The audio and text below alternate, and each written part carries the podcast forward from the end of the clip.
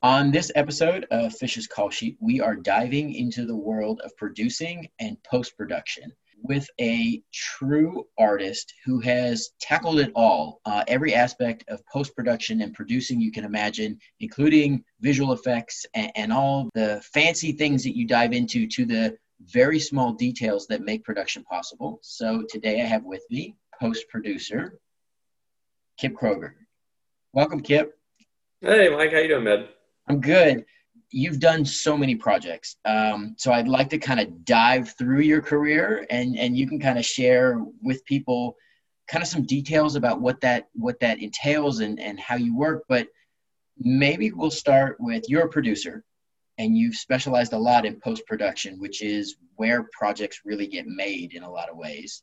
I ask people, what is your official job title? Post-producer is pretty much what the easy way to refer to it is, because, as you know, there's so many producers in television these days that range from writers to executives and everything else. So post-producer is sort of the job title. The credit ends up ranging from associate producer to co-producer, producer, supervising producer. It's been a little bit all over the board. Yeah, it's pretty complex. You know, when I had Randall, who's a close friend of yours, on, he talked about kind of the different levels of producer, and they change. Post-production even changes from project to project and takes so many different shapes. So what do people think you do when you say, I'm a producer or I'm a post-producer? When I say I'm a post-producer, most people, their eyes glaze over a little bit and they think somewhat accurately that we sit in the bunker and somehow take what they do on stage or on location or on set.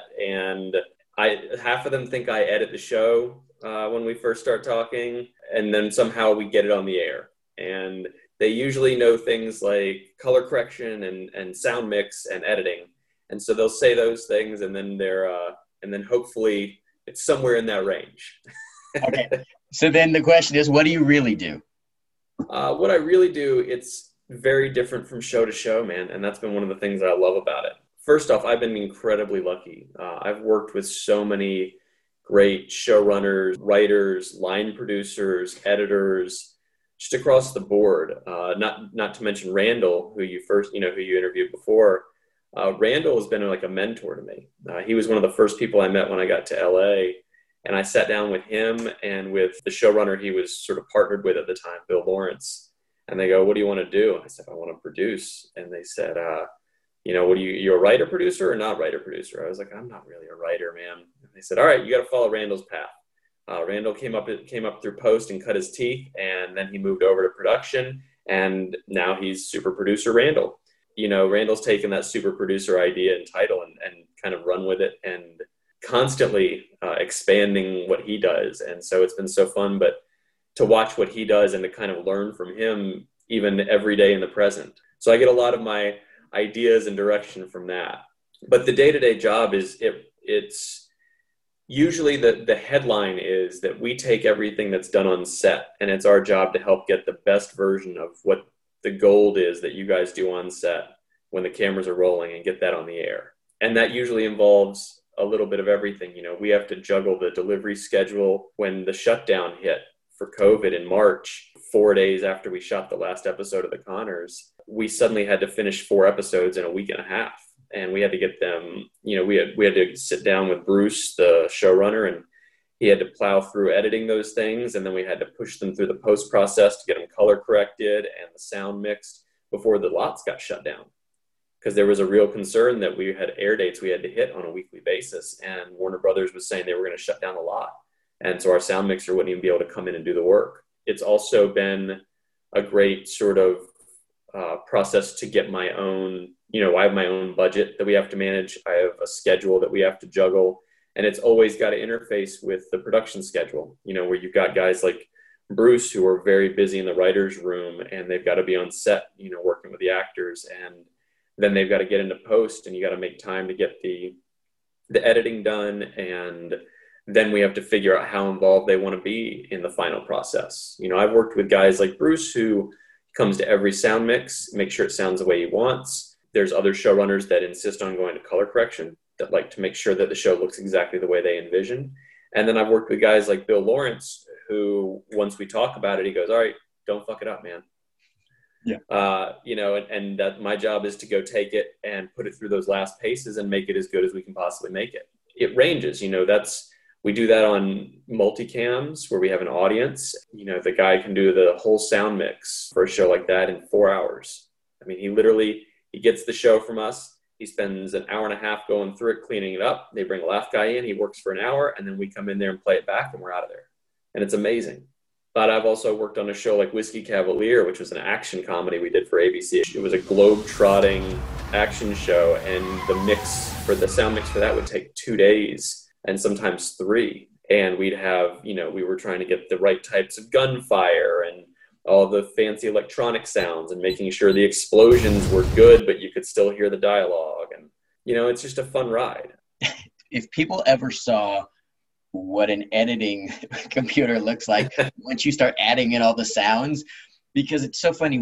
We all think about the visual, and having edited, you know, you have a couple lines of visuals, right? You might have 3-4 lines of visuals, but there can be 30 bars of different sounds and how they overlap. You're ramping one up and you're taking one down, and the car in the background sound has to go down so that you can hear the conversation, and then the gunfire, and then gunfire in the distance, and, you know, the sound of things hitting the ground, maybe shells hitting the ground, things being hit and people diving, like all of these really subtle detail and layer to production. It's so crazy when you start looking at sound, especially anything that has action in it. Oh, yeah. Yeah, one of the things that's really cool about post-production, aside from the fact that it's an enigma to most people, and it feels like it's a little bit like what happens behind the curtain, because I'm either sitting in an editing room with an editor and a showrunner, and we're trying to find a way to take a show that's 34 minutes long and get it down to 22 minutes, you know, because you have to hit that running time, you know, within a 5-second window. Or I'm sitting in a color bay looking at the ways we're coloring stuff to make things look just right and make sure everybody looks as good as they can look. Or we're on a soundstage watching it play back, you know, that way. But you're right. It was when we were doing Whiskey, they'd have 2 video tracks at the top, and then there would be 20 to 30 at least for these action sequences where there'd be a fight. And there's punches and kicks and grunts, and there's stuff we're using from production. There's stuff they're stealing from another take. There's, you know, there's added environment stuff. Then we're putting score underneath it all that's got to somehow work with everything. It's fun. And it's also fun, you know, to see how different people approach it. One of Bill Lawrence's favorite things, I think, is he loves to try and trick the audience. It's a game of, you know, see if you can spot what I'm getting away with here, whether it's something like Undateable, where the editor's cut would be 12 plus minutes over the time we're supposed to deliver, which is the equivalent of a show that's a third longer than it's really supposed to be. Yeah. Or if it's something like we did the show Ted Lasso that's airing right now on Apple, mm-hmm. and we had an episode where their running times are more like, it's a looser range of between 20 to 30 minutes, somewhere in there. We had our first cut of one of the episodes come in at over 50 minutes. I mean, it might as well have been 2 episodes. Right. And somehow we have to get that, tell that same story in half the time, you know? And so it's a fun process. It can be exhausting, but it's fun. It is, you know, on the Conners, we have so much content that ends up getting cut because we're, I don't know, 6 to 8 minutes over usually. So we're not quite double. We're usually a third, because I play a character who has stuff to do in his family stuff, but it doesn't always pertain to the, say, A story. It is a B or C story. So there's been a number of times where that stuff ends up, you know, there's great moments that end up getting cut out. And again, that's the hard part of post-production, is you often end up with too much good stuff. And then it's, how do I cut all of this down and then still share the whole story and get that across to an audience within the framework of my time allowance? Yeah, and especially with comedies, I think it's even harder. You know, one of the things, like, I've worked on dramas that are more straightforward dramas, and it becomes much more about as long as you're telling the story and hitting the story points. But the minute you inject comedy into these shows, whether it's a multicam, you know, with an audience, or it's an action comedy or anything in between, you'd never want to cut great jokes. It's just, it hurts so much, you know, and you need that that is the tone and that's the fun of what you're doing, but you can't lose your story points and the connective tissue that gets you from, you know, each story point to tell your story. And, you know, working with guys like Brian Schnuckle, who cuts the Conners, is, you know, it's like watching an artist at work. I mean, these guys get in there and they're able to, their bag of tricks gets bigger every year. Watching how they can take a shot where someone's in half the frame and make the person disappear. My job is then to see what they've sort of done a rough version of and go, all right, cool, we're going to clean all these up. So these tricks that you used, now I'm going to take that bag of tricks and expand on it. You know, we're now going to clean these things up so there's no evidence that we ever did a trick there. Right. And whether it be making sure you can't see a little piece of the person or the person disappearing in the background if they're now no longer in the scene, because then it wouldn't make sense for an audience. And then sometimes it's cleaning up little details. You know, when Brian was on the show, he talked about one of the things that he picks on you for a lot is taking away the little marks on the floor, the little pieces of tape for where actors, he says that's the bane of his editing existence, right? And yeah. So, and he mentioned to me, you know, poor Kip, you know, we send him information. I'm like, I can't take care of that one. I don't know it, right? So there are these really subtle things that the audience never sees that really, from a nuts and bolts standpoint for us, are so standard. It's also fun too, when you start working with different people, is understanding what their priorities are. You know, it's one of the things when we interview editors on shows, and it's also a question immediately for the showrunner, is what's important to you? Are you more concerned with the continuity of something so if somebody is lifting an arm and you cut to the other side, that arm better be in the same spot because it's going to be a distraction. Or are you somebody that goes, I see him start to move it, so when I cut over, the hand can be up here. You know, Gary Goldberg, who sort of brought Bill along, they created Spin City together, used to do a lot of things where people would jump through doorways. Like a door would start to open and they'd be 3 steps into the room. And so Bill loves to try and do tricks like that. One of his favorite stories is the time on Scrubs where we had Turk and JD walking down a hallway, and he needed a piece of them walking we had to lift like a 2-minute scene out. So he needed a piece of them walking to throw some voiceover over it. And then they come into a hospital room, and he's like, look, just go look through any of the last 4 episodes. Just find me a shot of them walking down a hallway and I can make this work. The editor, John Michelle, grabbed a shot, and Bill comes in. He goes, all right, let me see. And he goes, Bill, I can't do this, but this is all I was able to find. He goes, all right, let me see what you got. And he watches it, and they walk down the hall. He turns the corner, he comes in, and he goes, you see why I can't use that, right? And Bill goes, no one's ever going to notice that, man.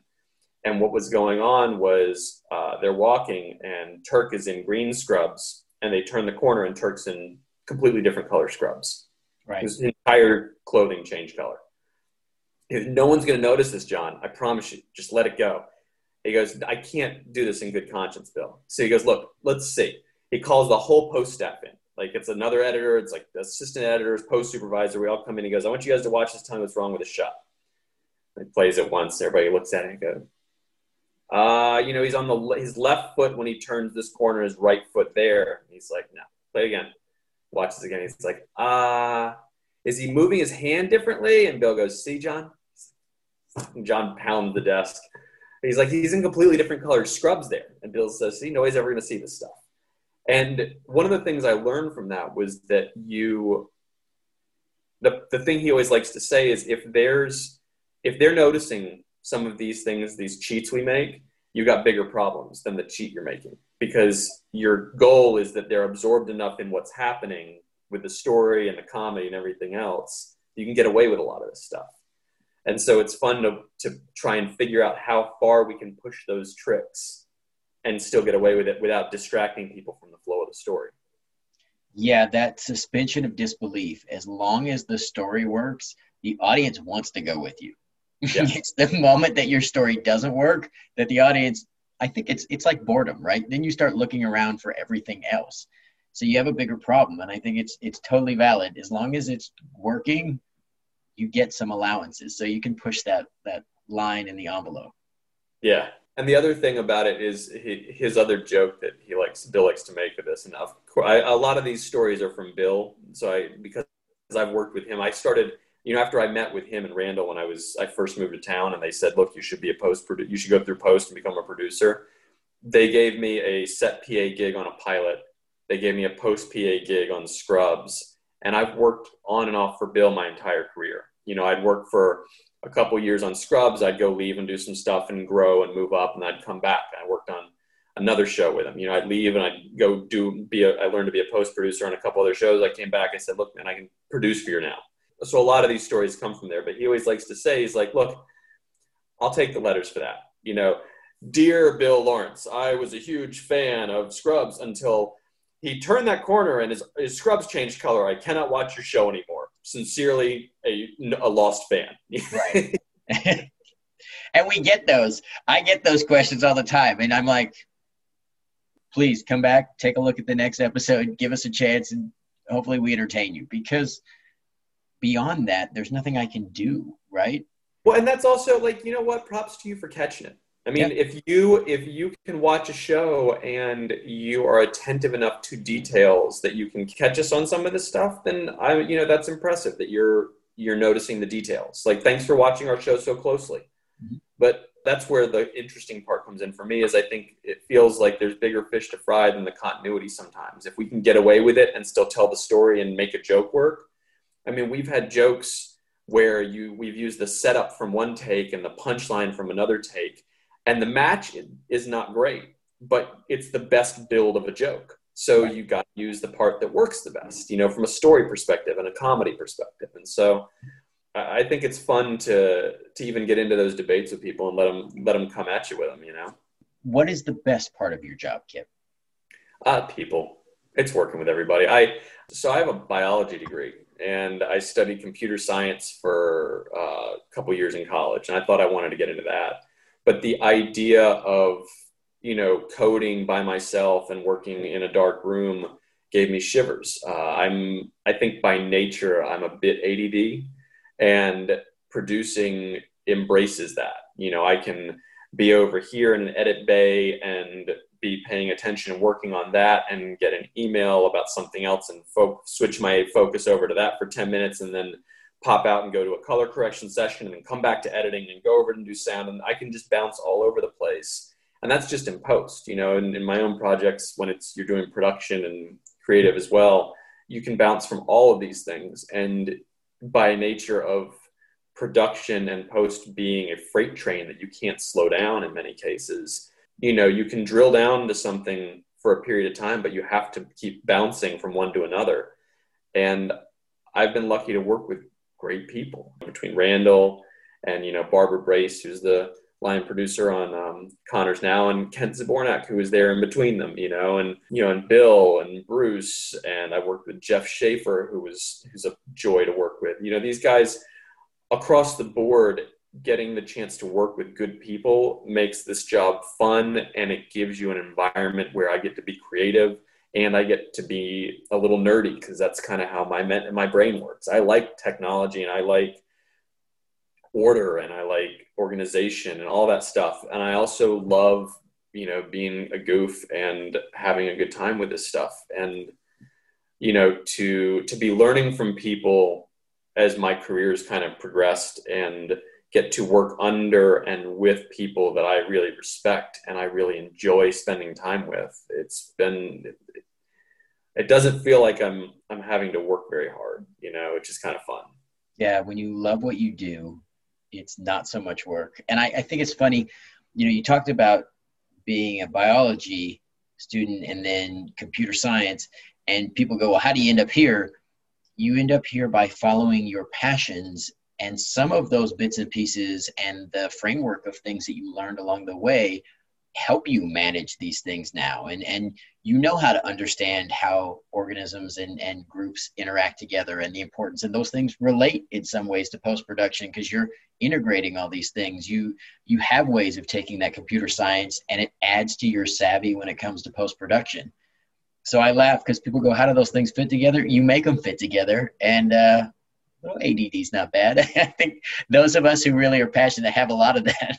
Yeah, I think you do. And I also, you know, my mom always gets a kick out of what I do, because it always, every time I talk to them, they're a little baffled by how you don't lose your mind, you know, just by doing this stuff. And part of it is I used to drive my mom crazy when I was a kid because I procrastinated. I didn't like to do things until there was a real deadline. And those are all the people I deal with now. You know, Bill's a perfect example, and so is Bruce. They know what their deadlines are, and you are not going to get them with a fake deadline that they have to hit before that, because they're going to laugh at you or just ignore you. And so understanding how those procrastinators work has been invaluable to me in surviving. Well, the deadlines are the best of the hardest part, right? Yeah. I mean, there's, you know, one of the things actually that's been a nightmare in a way for post-production is these shows that are dropping the whole season at once. Mm-hmm. Because all of a sudden, you know, one thing that's that is challenging at the beginning but becomes your blessing with something like The Conners is you're hitting weekly air dates. You get into a rhythm where, you know, you gotta mix every Wednesday, you gotta color every Tuesday, you gotta lock a show every Monday, which means you gotta get the cuts from the networks and the studio and everybody, all leading up to that. And you gotta hit those marks. They can slide, you know, we usually build in a cushion to accommodate a little bit of give and take, you know, a day or two here, a day or two there. And I usually keep a few tricks up my sleeve for the emergencies, but there's a regularity to it all. And you clear an episode, you know, you finish the first episode and you clear it. And then the next one falls in, and the second one, and the fifth one comes into play, you know, so there's only like 4 or 5 that are in play at a time. Right. But these shows where we're dropping a whole season, like Ted Lasso, they want to push and deliver everything at once. You're not juggling 4 episodes that are in play at one time. You've got all 10 that are all active in some state that need attention. That whether 3 of them are locked for picture, which means the editing part is done and they've locked in exactly what the story is going to be told and how the editing is going to be. But then 2 of them are need color correction, and 3 of them haven't been locked and they need to be edited.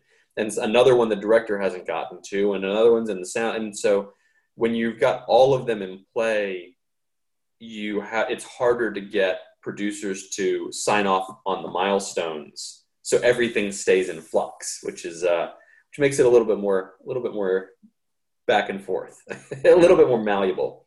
Now, for me, I also think as you go, right, a show gets a rhythm. So one of the beauties of having weekly milestones or whatever is you get some feedback. You can feel what really worked. Sometimes you get to watch them on air after everything's been done. And even then you look back, you go, okay, I liked this. I think we should do more of that and do less of this. So as we produce these shows where you do the whole season all at once, that's another thing I feel like you just get a slightly different product. I'm not saying better or worse. I think it just is different. But I think you can tune and tone your show a little bit as you go when you have milestones too. Totally. And it's also, we call it course correction. If you have a show that starts airing, so if you air your first episode while you're editing the 5th, then that means when you start going into your color correction, your sound mix for the 5th, 6th, 7th episodes, you've already seen how the first 2 look on air mm-hmm. and hear how they sound. So one of the things that you learn in post is we call it downstream. So we make a final product, you know, that looks, we watch it in on these monitors that are nicer, they're $30,000 monitors, you know, and we listen to it on a soundstage that's got more speakers than you know, an amphitheater sometimes with this new Atmos thing that they're doing. So you listen to it in these perfect environments, and then you turn it over to the network, and, you know, for broadcast networks, they compress what our big signal is down to, you know, a 720, which is like barely HD, right. You know, signal. And they put all these limiters and stuff to fit it into their box, and they put it on the air, and you watch it on the air and you go, that's not what it looked like in the room we were in. What do we do? Like, how do we address that? And what do you tweak, right? Like, what do you tweak so that the downstream looks better? Right. And it's a variable that you really do have to kind of, it's a bit of guesstimation. And one of our rules that we try and stick to is you can't do your finishing for the downstream because it's a variable, and it's a variable you'll never have control over. But you do want to take it into account in a sort of subconscious state, you know, where you go, yeah, but when we watch stuff on ABC, it tends to feel the colors are a little more contrasty. So maybe we don't make a big shift, but just turn that dial 5%, you know, just to try and accommodate that a little bit. So you do very subtle things in that sense. This is the world that I love because it makes what production becomes. And it's the part that nobody dives into, because I never really thought about the downstream, but I did know, because based on certain networks, some things come out more contrasty. Some channels crank up your volume a little bit, some down your volume a little bit. So things that you thought were a great loud explosion, for example, comes out and you're like, not quite, didn't have the oomph I expected it to have, where you're like, oh man, that overwhelmed everything. Yeah. Visuals, you know, some channels, I don't know what they do in their process of compressing and things, but sometimes they become a little contrasty and a little pale, and others are like super vibrant. And I think it's the nature of whoever they have visually watching it before they put it out. Like you said, you don't know until you see it. So the proof is in the seeing. And then you look at some of that stuff and you go, okay, well, we're going to adjust that. And then you kind of have to know who your target is, right? Yeah. And it's, you know, it's an inexact science, and most networks will tell you that their goal is not to affect our content. You know, their goal is always to try and deliver what we give to them. I've spent a lot of quality time with the broadcast operations team at ABC, and they can't control what Spectrum or DirecTV does to the signal once they send it out. So we'll go over there and compare the Conners top quality master to what we saw on the air, and they'll go, all right, now let's compare it to what we sent out to Spectrum and DirecTV. And so you're seeing there, like, okay, so the change comes at the next part that no one can control. We can do it, and neither can they. It's out of our hands. It's the best we can do with this. So it's an interesting process. It's a lot of problem solving, which I kind of enjoy. For people who are technical people in our audience, right? What's your best advice from a sound standpoint? If you are creating content, or if you're doing what? Either one, either creating or from a post-production standpoint. Just the thing that, you know, if you're going to give somebody a tip. One of the big things that we deal with that is a challenge in post-production for sound, if we don't get things split up from production. If you do something on set where say you're singing a song and they play the music that you're singing to on speakers on set, all of a sudden when we get to post, I can't separate your voice from that music. So I don't have control of those levels. So I can't adjust anything with your voice or with the music, you know, to our liking, because they're all one piece now. Right. So the biggest thing for sound is always to try and record things all separately as much as you can. Yes, many. That also goes for overlapping things or people saying things. Yeah. As much as you can, try and keep things separated. The beauty of something like the Conners is that it is supposed to be a live, you know, room of people interacting with an audience and everything else. So you get away with a little bit more of being like, no, that's really how it should feel. It's okay for the overlap to be there, but it creates challenges. How about for color correction? What would be your advice or your secret for color correction? The biggest thing with color correction for me is making people look, you know, you want to make sure that your talent, the people that you're watching, look good. So you always want to protect your talent, and you want to focus on making sure they look good, that everything looks real. You don't want to get, you know, it's cool to stylize things, and I love to do that sometimes, but I feel like you have to have a light hand when you get into stylizing. Videos, and if you go online and you check out a editing course, or you check on like YouTube and you watch these how-to, and everybody right now kind of talking about teal, right? Like a teal thing to add a cinematic view of whatever you're doing. Adjust your color very slightly, because a little goes a long way. The footage you take, if they don't match, you can play with that color as much as you want, but it's real hard to get things to dial in. So the more you play with them, the more they start to kind of stand out and look a little wacky. Yeah, and here's the other thing, and this is one of the fun parts of post-production, is the technology is our friend. The things that we can do in post-production kind of blow your mind. I can take a shot with you and somebody else in it. You know, you and Sarah could be next to each other, you know, kind of a little bit off angle, and one of you's in focus and the other isn't. And I can fix that now. The technology is now there to keep you as you are and put her into focus and have it look believable, which is crazy because it doesn't just, it can do that for a shot that's 10 seconds long because the artificial intelligence algorithms that they do can track that and find her face and put it in focus and figure out how much it should be. And it's amazing. And it's allowed us to use, you know, this is the other thing, is it's allowed us to use stuff in the show that 10 years ago you would have said, no, we can't use that shot. You know, they're out of focus the whole time. Now you can use a better performance because, you know, I can make that kind of thing work for you. It's amazing. The technology is amazing. What are some of the programs that you use a lot? Well, this is where the post-production world and me as a producer start to diverge. Right. You know, post-production is edit on Avid's. That's the industry standard editing software. Most color correction is done in a DaVinci Resolve. Sound mixes are mostly done in Pro Tools.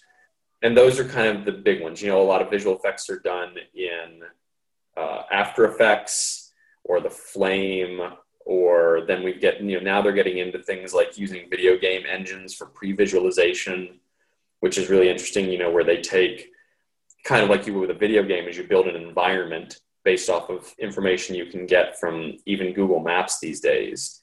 And within that environment, you can start to create your characters and place them and move the camera around, like, and adjust things like a video game. And so it allows for quicker iteration. But that's the software that you use for the actual technical work. I use a lot of email. A lot of email and a lot of watching clips on QuickTime. And that's, you know, aside from that, the other thing that, as far as a technology standpoint goes, with the world we're in now with lockdown, which has changed everything, you know, we are reinventing a lot of the post-production workflow because everyone has to operate remotely and you still have to be able to collaborate. You know, it's much better to collaborate when you can see someone's face.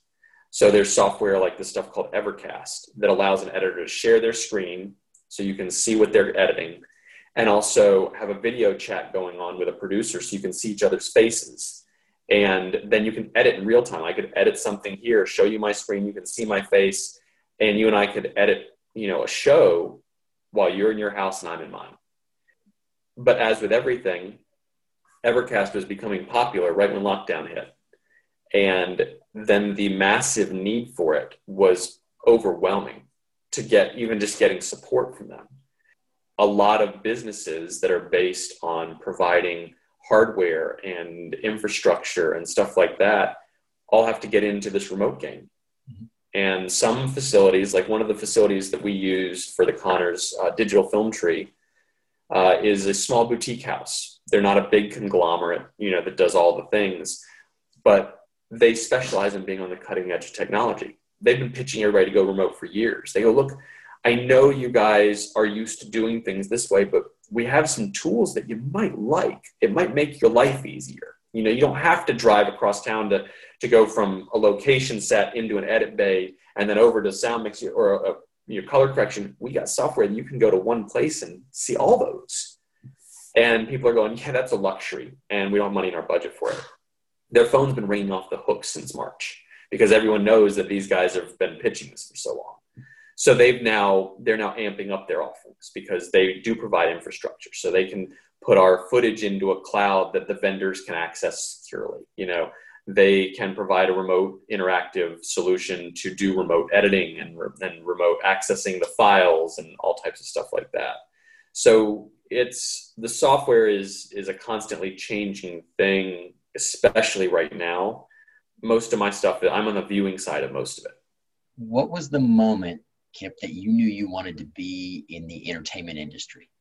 Yeah, one of the biggest ones. So I was a computer science major for a couple of years. I switched to biology because I didn't really know sort of what to do with getting into a film program. I went to North Carolina State.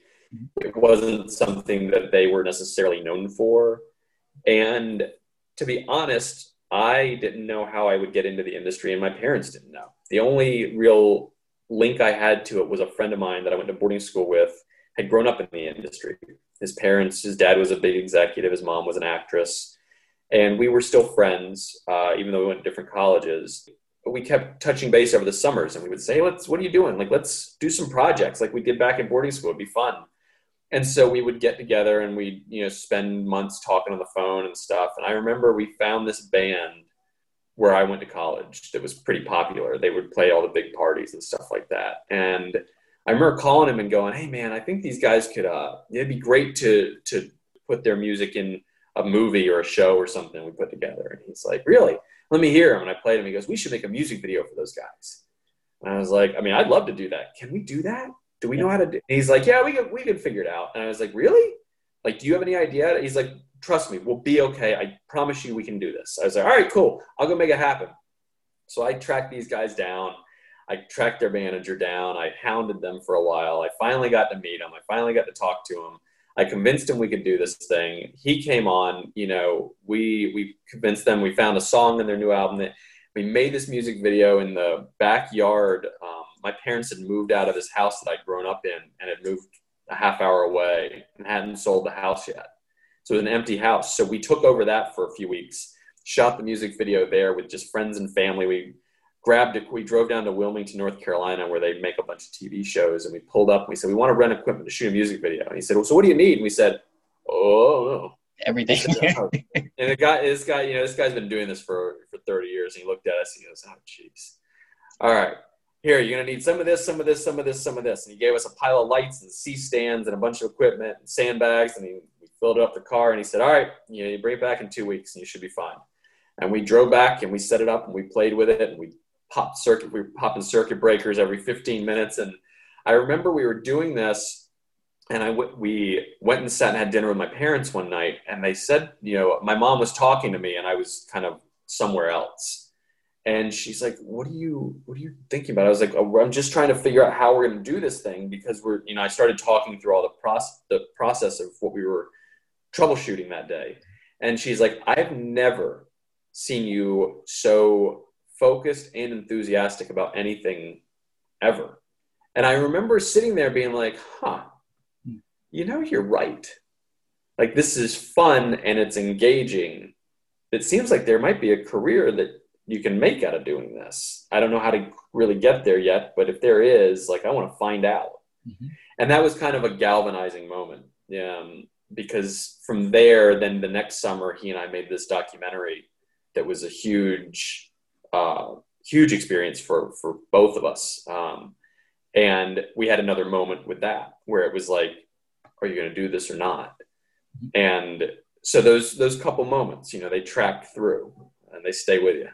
I think I may have unintentionally given my daughter one of those moments in the last couple months of quarantine. We were sitting here and she started talking to me about production and I started talking about how you miss it, right, when you can't do it. So we decided to make a short film in our small living space using 3 rooms and trying to come up with something significant. So we're in the process of editing it, but the crew was my daughter Isabel and I. She's my cinematographer and my camera person and my co-creator, and my writing partner, and I wrote the script. And then it's mostly, and then I did it remotely with the few people I needed. We used his friends from college and an actor that I knew who she's amazing, and we did it remotely via Zoom, same as we're doing this. And my daughter all of a sudden said, oh, I really like this. And so now we're in the process of editing and color correcting and doing all these things. And you learn a lot when it becomes your passion, and the necessity makes you learn, right? Your passion pushes you. And the circumstance, if you, when, you know, one of the things I think that's so fun about making content and also about the process and the industry and all this stuff is it's not hard to conceptualize your destination. You know, once you have an idea of what you want to make, whether it's a short film that you've got an idea for, or a web series you've got a, you know, longer idea for, or a documentary that you're passionate about the content, you know, about the topic, whatever it is, you can kind of wrap your head around the destination. Mm-hmm. So it becomes like, all right, how do I get to that place on the map? That's something that we can, as people, I think you can kind of track. And then as you get into it, you start to see like, oh, well, one day I can be a writer, you know, one day I can be a cinematographer, one day I can be an editor. And you're doing all these things servicing the same goal when you're trying to make these sort of smaller projects, and you're using different muscles, and you're doing things where you get these little wins. You're like, oh, I figured out how to make that, like, I didn't know if I'd be able to shoot that shot where the camera would do this and turn, you know, I didn't know if we'd be able to track it, but it looks awesome, you know, or, you know, I didn't know if that joke would play, but the minute I saw you do it, like, there it is, you know? And then this flip side of where you look at something, you go, okay, that didn't work. We're going to have to redo, right? But even in that, I tell people all the time, there's a beauty in failing. Oh, yeah. Because failure teaches you so much. We have to change. You know, I tell my athletes this as a coach is you got to change the way you look at failure. Failure should be a step towards something. It tells you either you need to make an adjustment or you didn't do something quite right. But now you know what either doesn't work or what started to and where you're lacking. I think that's so crucial, is seeing the failure not as a dead end, right? But it's a step, you know, it's pushing past the failure just turns it into another step in the process. Yeah. Stopping at the failure makes it a dead end. When you're doing a short film and there's a scene that just doesn't work, when you're in editing, how do you get around it? How do you cut the scene and find a way to patch together the story using other footage you've got? You know, we did that one time where we had something, it was a short film. We just made it up, you know, and shot it fast, but it was on film and everything. So we've invested all this time and money and stuff. And we're editing, we go, oh God, that scene's no good. But the good news is the short film is 15 minutes too long anyways. So how do we get rid of this? So let's ditch that scene and let's find a way to patch over it. And then you feel vindicated. You're like, aha, that failure wasn't a failure. It was supposed to be a bad scene because now it's such a better piece, you know? Right. And you found a new way. And sometimes those happy accidents become defining moments in a project. Yeah. I remember, I mean, the documentary we made, we were over there and we were figuring out the story as we went. This was actually one of the biggest things for us, is it was the short headline is it was about a school in Soweto, South Africa for children at risk. Mm-hmm. And this woman would go to the schools and she'd go to the administrators. She'd say, hey, show me your worst kids that you've given up on. Show me the ones that you just have no hope for. And they'd say, all right, here. And she'd sit down in a room with them and she'd talk to them for a couple minutes and she'd go, look, where do you see yourself in 5 years? And almost inevitably they'd all stop because they didn't have an answer. Right. And she'd go, look, come with me and I'll show you where you can be in 5 years. I'll help you see what your future can be. And she was helping kids from ages, you know, 8 to 20 and this whole range. And some of the kids lived at the school. Some of the kids had been through traumatizing things. Some of them were rape victims. Some of them were thieves. Some of them had committed lots of, you know, a number of crimes and had been in jail before. She had the whole spectrum there. So we go over and we film this documentary. We meet these amazing people, and we edited the film and we've sold the film to HBO, and we're doing the final sort of things that's supposed to come out like Friday night. And on Tuesday, we get news the woman supposedly coached a bunch of her kids on their stories. Oh. And I remember we just froze. I remember sitting in a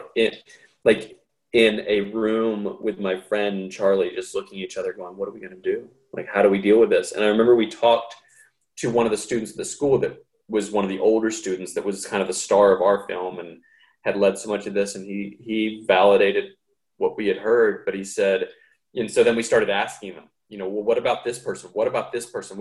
And it turned out that, and this is one of those failure moments where we found out that the people that we had featured in the film were all legit because their stories and what they'd been through rose to the top, right, because it was authentic. These people were sharing something very personal and painful with us.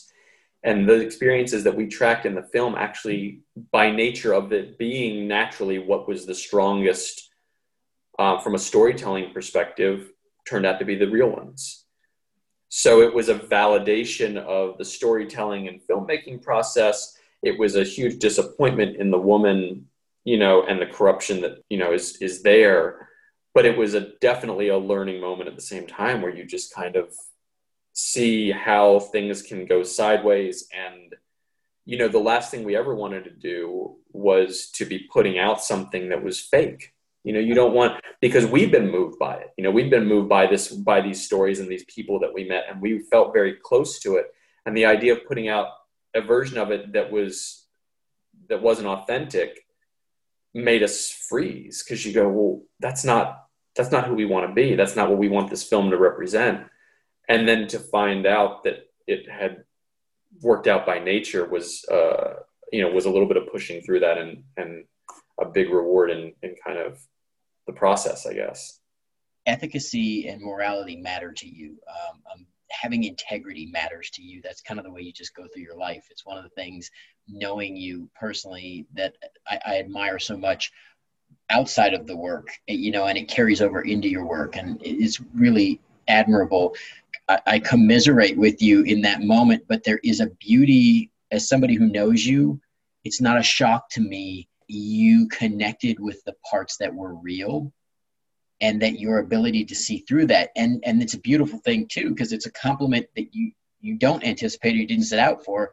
The authentic portion of you was able to weave its way and cut out any of the noise, right? To get to the real truth of what was going on for those people you were telling their story. Yeah, that's crazy, man. It's amazing. All right, Kip, what was the dream coming into this business, and what is your dream now? The dream coming into this business was to make movies or TV that people would love to watch. Like I came into this thing so green and clueless. It really was magical. You know, ignorance really is bliss sometimes. And all I knew was I wanted to be a producer, and I aspired to people like, you know, Jerry Bruckheimer and Ron Howard and Brian Grazer and these guys. And, you know, I followed them and read about them for so long. And the idea of being a part of this the creative process, you know, of finding ideas and working with writers and being a part of the production and helping it, you know, get all the way out there. It's evolved. It's evolved so much. You know, my whole career's been in television, you know, aside from short films here and there and some sort of things I've been trying to develop on my own time.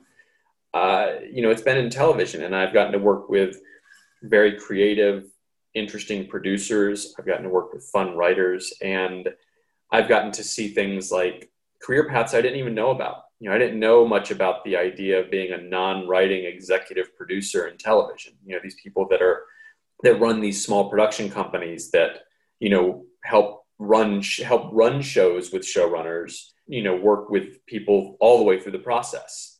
You know, I've learned from people like Randall, who, by way of learning the post-production process and the line producing aspects of the production process, and using all of his creativity and directing and moving into, you know, selling shows and development, and the ability to do all of these things as part of being a producer has kind of reminded me again how much I don't know and how rewarding it's been to be open to my career evolving and growing in ways that I may not have anticipated, or ways or act of that evolution being different than how I envisioned it, I guess you could say. Yeah, I always think never losing that kind of childlike wonder of being okay with the fact that you don't know everything. And what you don't know sometimes drives you to new innovation and creativity. And that's what pushes us to find something new, to go out there and venture, to try a program, a way of doing things, an idea that other people said, it probably won't work, or you can't do that. You go, hey, well, could we, right? Could we make it to the end of that? If I know the ends here, like you said before, can I build the bridge there? I think that's the beautiful part. I don't ever want to lose that wonder and joy and imagination, because that's, I think, where the best work comes from. I totally agree, man. I think, selfishly speaking, right now, I'm at a sort of junction or crossroads in my career where I'm pivoting over to production. You know, I've been producing post for so long, and I'm now getting an opportunity to integrate myself more into the production process. I'm working as a production supervisor on a pilot while also overseeing post, you know, and sort of getting the chance to move off the sidelines of production, you know, where I've been very involved in it for years, but now I'm actually moving into the seat where you've got to use the muscles to make decisions and ask yourself hard questions and figure things out that I watched it people figure out for a long time.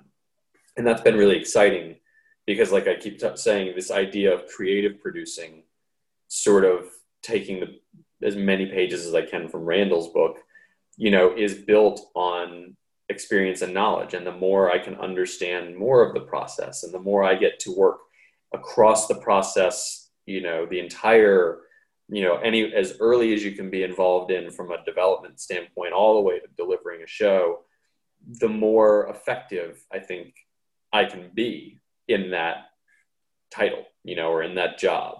And again, you get to work with more people, you get to work with more talented, fun people that, you know, have things to share and experiences to be a part of. So it's all fun.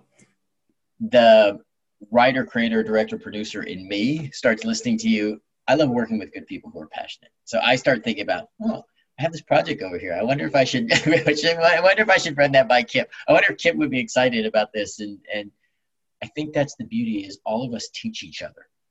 You know, I'm learning from Randall, and I think good people find each other. And then you know, you work with the people that you really admire and that you help get things done. Post-production probably is the most clear path for this truth, is in our business, every project essentially has to be willed into existence. And I think the beauty of post-production, especially people who start there, is you become the conduit to make that dream come true. And you watch people impose their will and how they use that and shape it. And so then I think you start to realize, especially if you're a driven, creative, and passionate person, you start going, oh, I know how to use my will for that, right? Like, I know how to, I see what you did there. Okay, that's a good note for me as I go forward. Okay, so when I'm in that position, so I just can't wait, Kip. I can't wait to see all of the stuff that flows through you and comes from this process for you. Oh, thank you, man. What are some of the experiences or things you either couldn't wait to tell your loved ones or that you couldn't believe you got to do when you look back at your amazing career? Oh, man, you know, the list of fun adventures I've been on is just kind of crazy. I mean, it's been a little bit of everything. You know, I think some of the highlights, look, working at Scrubs was a defining jumping off point for my career just because I was a PA. You know, you're nobody. And everybody there couldn't have been nicer. It was like a family. We shot that whole show with writers, production offices, post offices, and sets, and our locations, everything in this decrepit, abandoned hospital in North Hollywood. And everybody left us alone. It was our own playpen.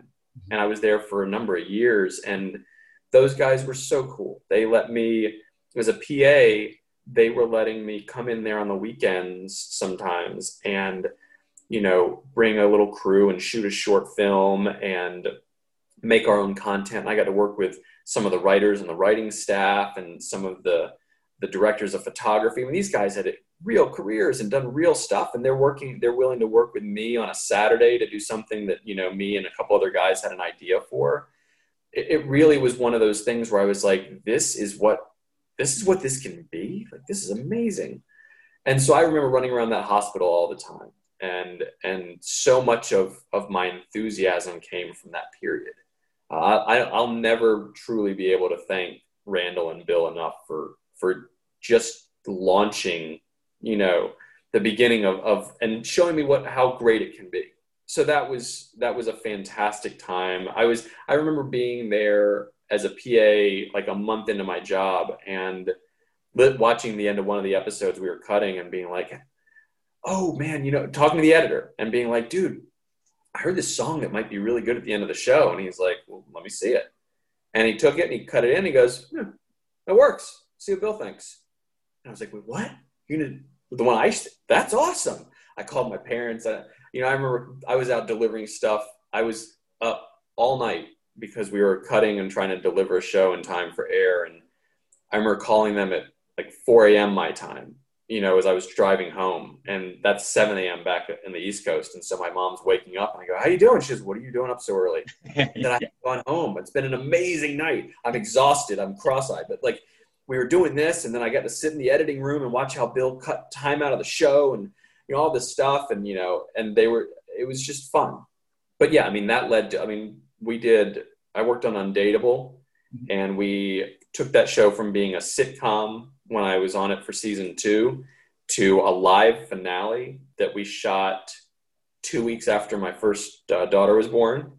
We were prepping it. None of us had done a live show. None of us had a clue what we were doing. We were making the entire thing by the seat of our pants. And I was like, I remember sitting in the delivery room and being like, you know, the day after my daughter was born and going, so it's Saturday. Yeah, your mom's here, hon. I'm probably going to be going back into work on Monday. Right. And she's like, I said, look, we got a live show. I'll be done in 2 weeks. Okay. It'll be cool. Right. And we did. And then we had so much fun doing that. We then took the whole third season was all live, and we brought our composer on set. So all the little cues in between us, the scenes, he was jamming out on a little side set with a drummer just to transition us, you know, and we would be live streaming within a scene. So they'd be doing a scene. Like if you and Sarah were doing a scene, and then imagine Lori sitting on the side, live streaming from her own angle and live tweeting when she wasn't in the scene. Like we were doing all these gymnastics like that. It was surreal. We had a social media influencer like room on the stage that was like a party that was going on where people were like live tweeting and live streaming and stuff all while the show was happening. It was all part of it. You know, it was all this sort of, it was a bit of a 3-ring circus, but it was fun to always push the boundaries. You know, we took, we do scenes outside the stage. I mean, it's live, you know, like Bill Lewis said, he was walking back in one day with the AD, and we had a scene where Brent Morin was going to be outside doing a scene. He had to do the scene outside, and then he had to run like down this side of the stage, down this side of the stage, in the door, and then around back to the set. And we ran it all week. And there was like, I remember after the first run through, the AD goes to Bill. She goes, Bill, he's not going to make it. There's no way. He goes, don't worry, he'll make it. And the AD and Phil were walking in the night after dress rehearsal. And the AD goes, Phil, you think he's going to make it? He goes, all I know is it's going to be done at 8:30 either way. So it'd be taillights. Who knows? We'll see what happens. But the show's going to be done. And sure enough, on the night, he sprinted all the way through. And it still cracks me up because he comes pounding through the door trying to get his first line out in the next scene. Whiskey Cavalier had a bunch of post-heavy stuff. And we had this fantastic directing producer in Peter Atencio, who directed Keanu and all the Key and Peels. And this guy had an amazing vision for the show, but because he was really involved in post, we had to set up an editing setup in Prague. And so for him to be able to work on editing. And so I had to go over and make sure that was all working and get the editing stuff up and running for that show while they were shooting all over the country, you know, and it was an amazing trip. I'd always wanted to go. I'd never gotten to go to Europe. So I got to go over to Prague and see some of that and watch how we were doing some of these scenes. And then I got to go back to London this past year for Ted Lasso because we shot a bunch of these soccer sequences that had to take place in a big stadium. Really, they gave us the script with a description. They figured it out, guys. So we did pre-visualization in that video game thing I was talking about. We set it all up and prepped it. We were talking to the director for weeks and figuring out how to shoot it and how it was going to cut into the show. And then I went over there and, you know, walked through it all with him and got to be there when we were actually shooting it, because we were going to have to find a way to make it look real. And it was a blast. Like I keep coming back to just being grateful for it, because by function of working with really creative and talented people that are nice people and good people and encouraging, you know, and they welcome, you know, initiative and you sort of taking things and running with it, I've gotten to have all these experiences. I got to work on a show with Jeff Schaefer that runs, he's the showrunner for Curb Your Enthusiasm with Larry David, which is brilliance. Work with him and this guy, Lil Dicky. Guy's name is Dave Bird for that show, Dave. Dave is a unique individual. This guy had never, he's never run a television show before. He has a very distinct creative vision and a great point of view that's so unique. And he knows it, and he's the only one that understands his own point of view. And working with the two of them and being able to help facilitate, his vision coming to life and him being like, I want to do this. And me being like, I can do that, but you're going to have to do it a little bit like this. And he's like, all right, that's cool. Yeah, I can deal with that, and being like, great. All right, we're going to be great then.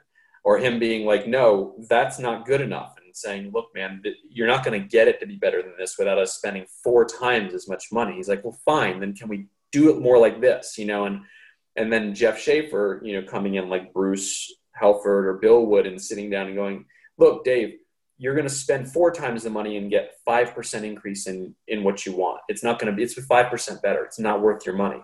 If you want to do it differently, we can look at it sideways and try this other way.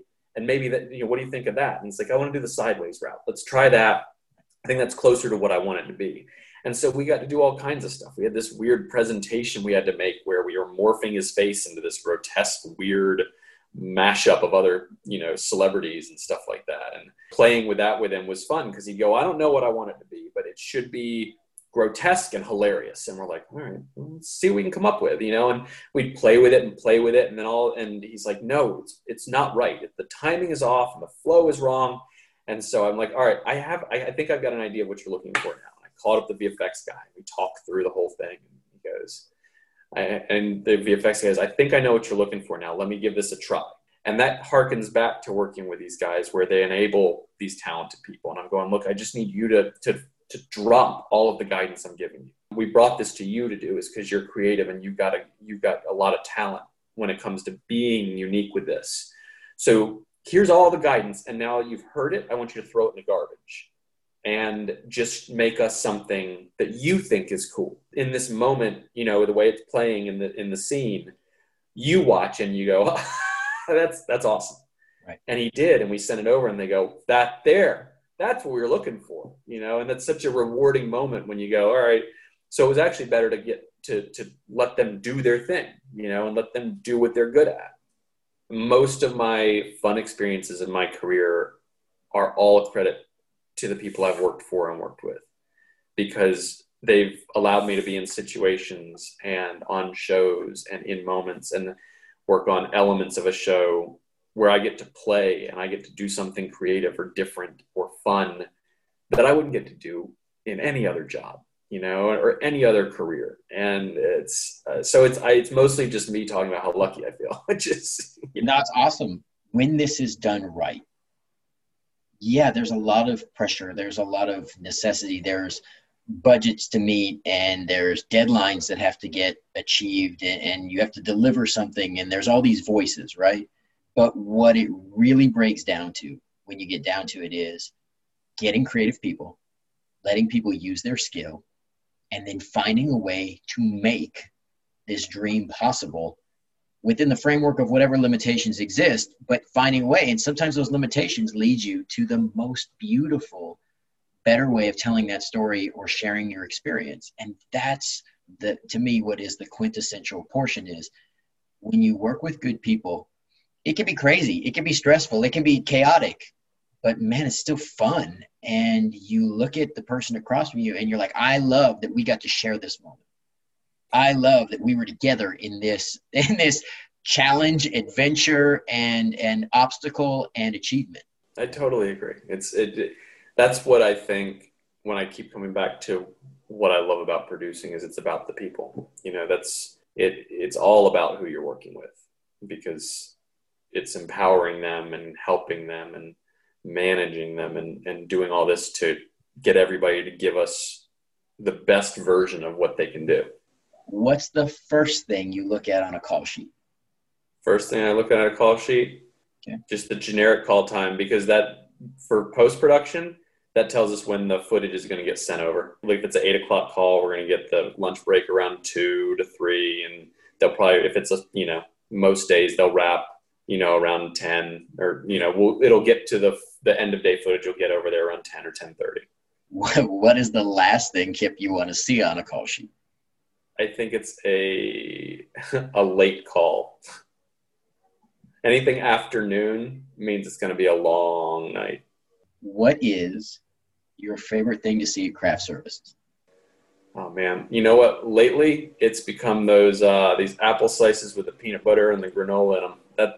Those have become my favorite go-to for a snack. All right, now what is the thing you hate to see at craft services?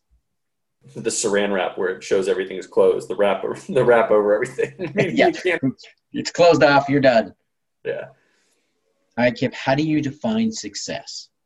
Defining success, I think, for me, comes down to balance. It's a balance of being challenged and feeling capable. It's a balance of feeling like I'm being valued and getting to exercise sort of a balance of, for me, a balance of creativity and the other organized side of my brain, and contribute to the vision of the show. But it's getting to work on things that I really feel proud of. It's getting to work on something where I know that when it's done, I'm going to, you know, be happy to tell my friends and my family, hey, you guys, check it out. You'll be glad. I think it won't be a waste of your time to check out what I was working on there. How are you doing based on your definition of success?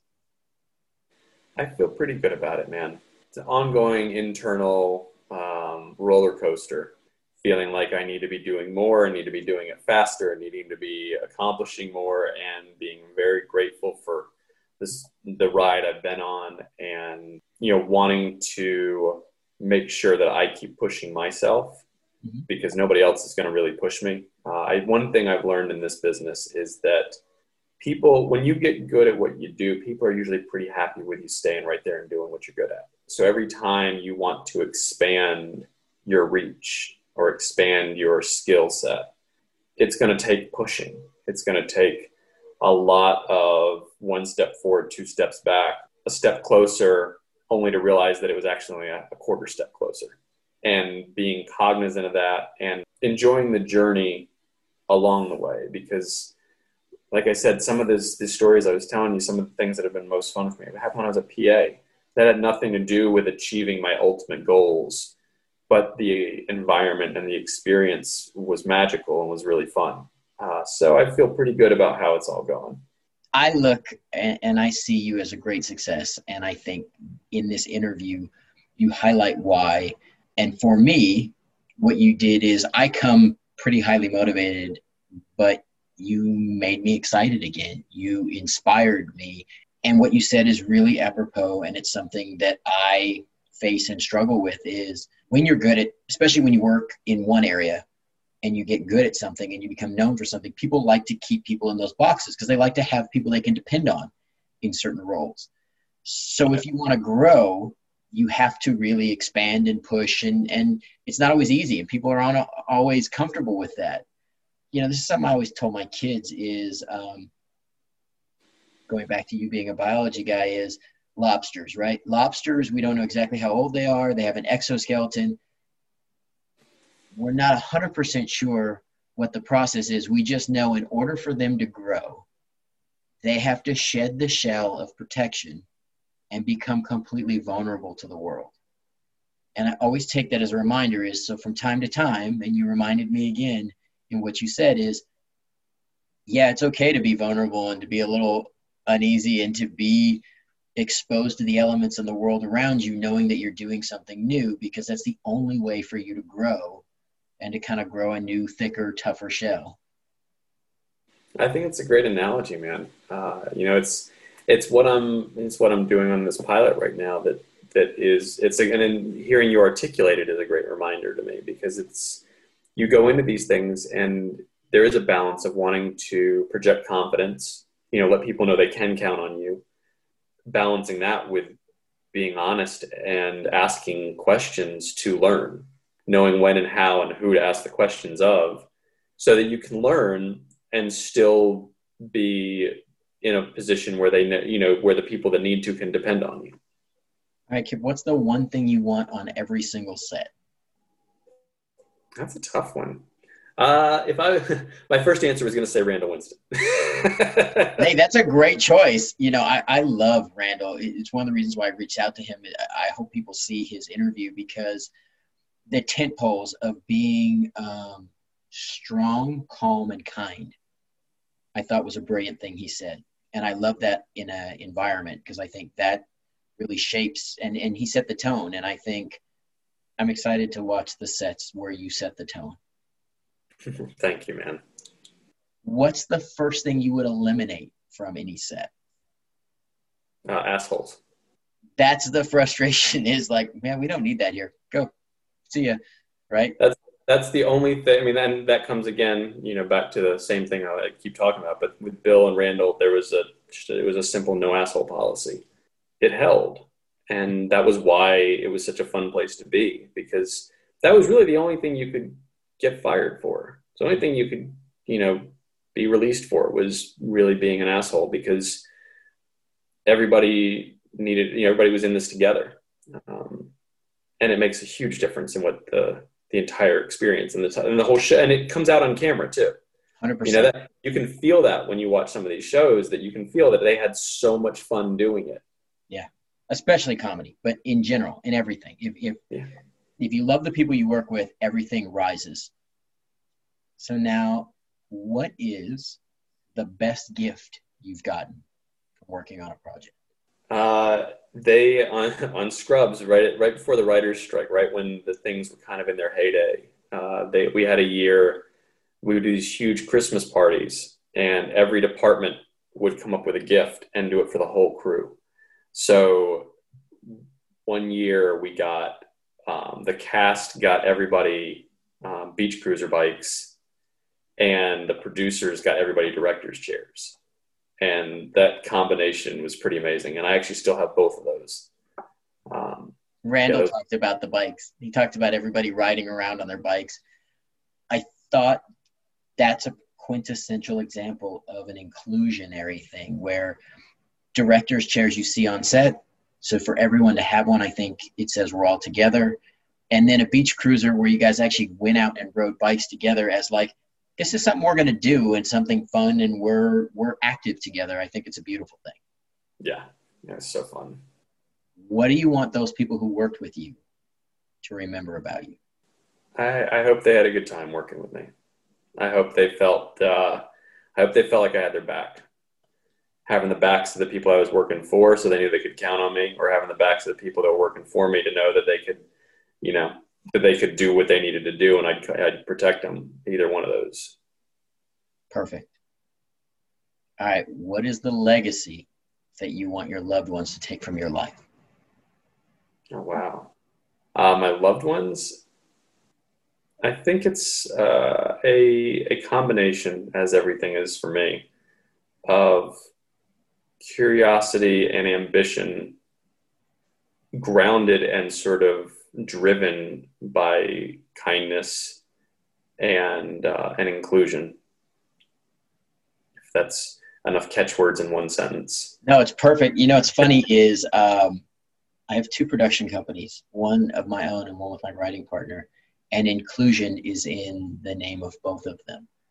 So it's funny that that's the word you used, because we're already kind of in kindred spirits, but it really is that thing of wanting people around you to know that they're wanted, that they're valued, wanting people in your life to know that you care, that there's some balance between work and desire and commitment and joy and fun, and that all of these things matter, and that they're all included, and that everybody else is included, that there is an inclusiveness to your life on all levels. I think it's perfect. I completely agree with you, man. And, you know, look, we're making entertainment. It's a fun, I casually like to say that it's the longest summer job I've ever had. Yeah. I keep waiting for the summer job to end and to have to go back to the real world and have to work, go to school and do all the hard stuff. No. We like this. Let's keep it this way. Yeah. And Let's make it this way. And somehow the summer just keeps going. And so I'm trying to keep this summer alive as long as I can. I think it's beautiful. thank you so much for coming on and sharing all of your knowledge. I just can't wait to work with you more. I can't wait to be on set and collaborate in a more direct fashion than we get to right now with the remote stuff. And I really look forward to being able to do projects with you in the future. It's such an exciting possibility for me. Oh man, me too. It's been such a treat getting to know you, man. It's, you know, I remember watching you when I was a kid and watching on the show, and then I got to work with you and I was just amazed. And I think you might be the nicest guy in show business. And on top of it, you have this amazing curiosity that you want to learn all of it. You've comfortably put yourself in experiencing so many aspects of what it takes to make a show or a production. And you do it with enthusiasm and joy. I love working with you. I love to work more with you, man. It's a treat. It's been a treat getting to know you, and thank you so much for having me on here. I'm flattered. Absolutely. Feeling is mutual. So we'll celebrate more and hopefully a lot more projects together. Sounds great. Thanks for checking out Fish's Call Sheet. I hope you're enjoying this podcast. We have a lot of other episodes where we cover a lot of different categories in our entertainment industry, but I'm so happy to celebrate all the people who make production possible. If you'd like more, or if you'd like to see some of the video with some of the visuals, you can always check us out at any of our social medias at Fish's Call Sheet, or check us out on YouTube